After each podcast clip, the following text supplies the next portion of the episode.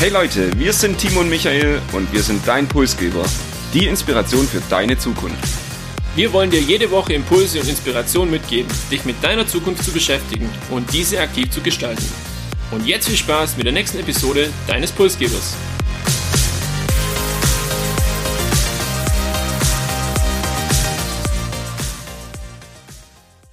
Skandinavische Länder stehen in den internationalen Rankings immer in den Top-Positionen.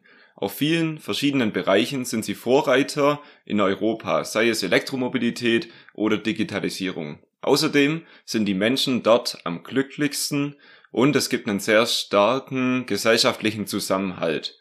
Außerdem ein funktionierendes Bildungssystem und eine weit bessere medizinische Versorgung als beispielsweise bei uns in Deutschland.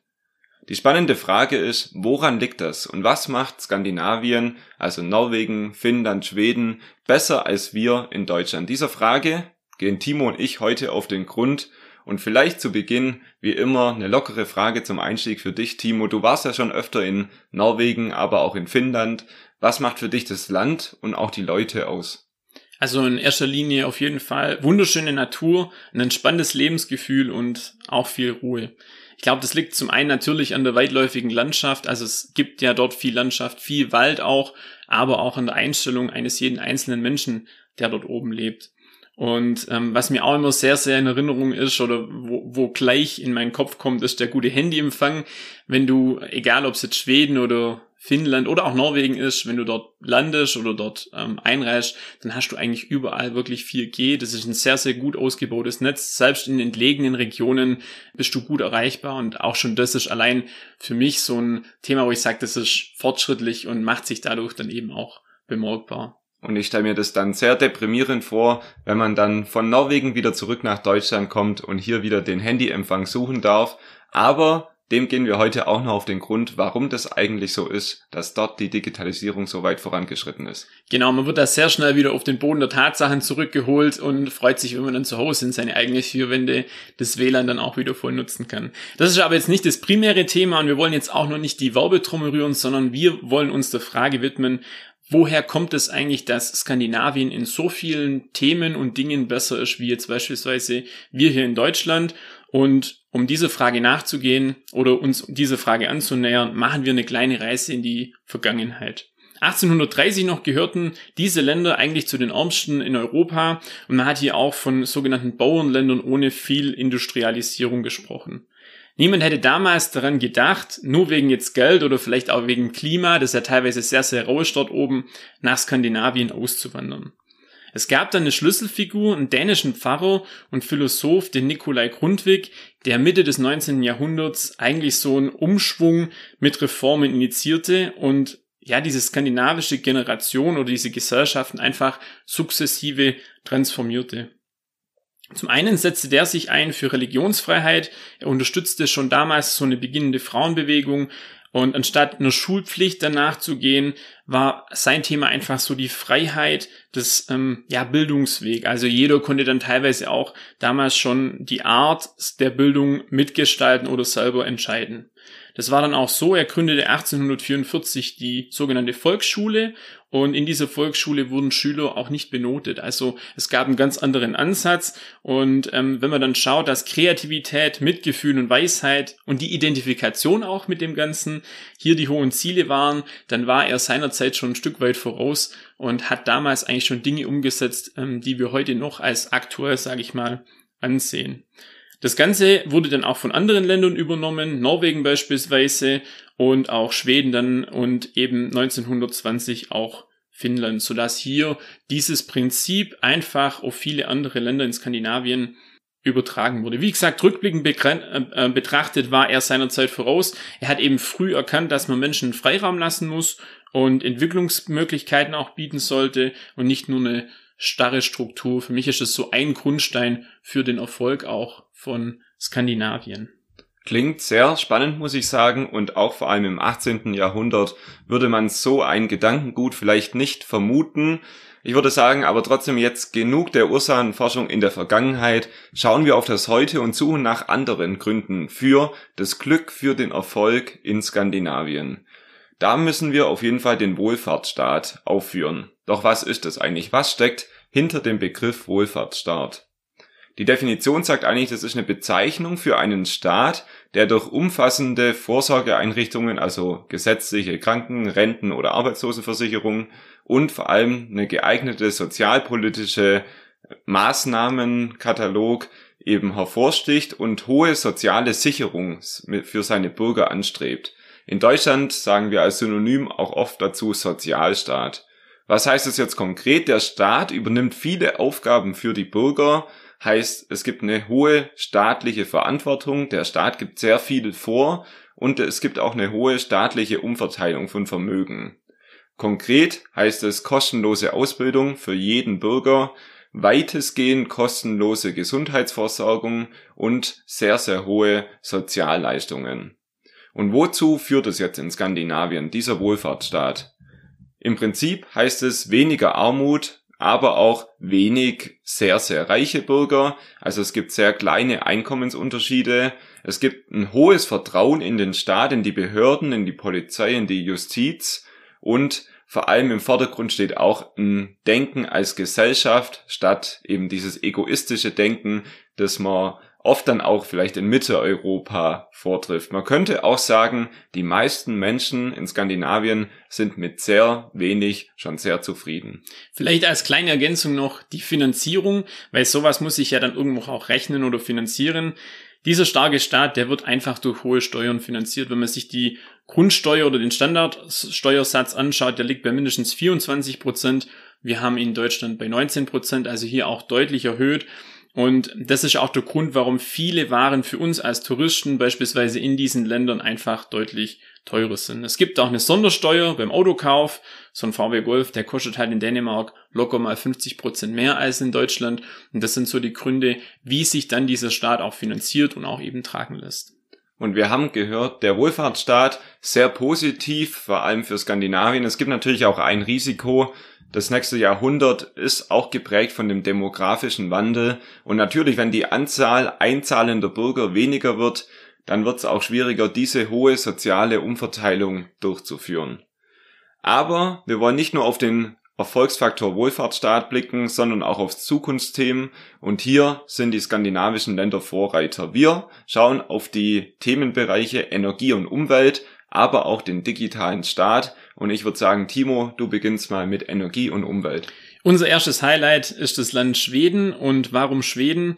Es gibt da so einen Klimaschutzindex von Greenwatch. Und da landet Deutschland oder landete Deutschland im Jahr 2018 auf dem 27. Platz. Ganz vorne auf Platz 4 war Schweden. Wer sich jetzt wundert, warum ich sage ganz vorne, es liegt einfach daran, die ersten drei Plätze werden immer freigelassen. Das hat so einen symbolischen Wert, weil einfach noch kein Land wirklich auf der Welt hier zu 100 Prozent vorbildlich ist. Aber Schweden ist immerhin auf Platz 4 und hat es deshalb geschafft, weil sie 54 Prozent des Stroms aus regenerativen Energiequellen beziehen bzw. gewinnen. Und Schweden hat damit bereits die von der EU vorgegebenen Ziele für das Jahr 2020 übererfüllt. Besonders bei den Treibhausemissionen, Treibhausgase schneidet Schweden vorbildlich ab. Der CO2-Ausstoß pro Kopf sind nur 4,5 Tonnen pro Bürger und in Deutschland sind es eben 9,5 Tonnen mehr als doppelt so viel wie jetzt Schweden hat. Ich höre also raus, Schweden ist uns da in Deutschland voraus, aber an was liegt es denn? Also man könnte jetzt sagen, äh, die machen alles super grün. Am Ende des Tages ist es ein Großteil eben auch in der Atomenergie. Ein streitbares Thema, aber Atomenergie verursacht halt so gut wie kaum CO2 oder wenig CO2. Und da die Atomenergie immer noch am Laufen ist dort, schaffen sie es hier relativ fortschrittlich auch unterwegs zu sein und halt besser, wie ich jetzt, wenn ich Energie aus Kohle beispielsweise gewinne. Wir haben also gehört, Schweden mit der Vorreiterrolle in Sachen Energie und Umwelt und ich würde sagen, schauen wir in das Nachbarland Norwegen. Auch Norwegen ist Vorreiter und zwar im Bereich von Elektromobilität. Dank massiver staatlichen Investitionen hat es Norwegen geschafft, im Jahr 2020 circa 54 Prozent aller Neuzulassungen rein elektrisch abzuwickeln. Das heißt, jedes zweite Auto ist voll elektrisch betrieben und nimmt man die Plug-in-Hybride sogar dazu, dann sind es knapp 75 Prozent der Neuzulassungen. Woran liegt es? Zum einen der finanzielle Anreiz mit einem Elektrofahrzeug fällt zum einen die Mehrwertsteuer von 25% weg und auch die Anmeldegebühr, die in Norwegen bis zu 10.000 Euro betragen kann, fällt auch weg. Es gibt also massive staatliche Subventionen. Auch die Infrastruktur ist deutlich besser, es gibt ein deutlich besseres Ladenetz und deshalb viele Anreize eben ein Elektromobil zu kaufen. Weitere Vorteile fand ich auch interessant. Mit einem Elektroauto darf man die Busspur nutzen, man hat geringere Mautkosten und auch die Parkplätze sind deutlich billiger. Norwegen hat es auch geschafft, was ja bei uns aktuell politisch auch diskutiert wird, das Verbrenner aus schon auf 2025 zu beschließen.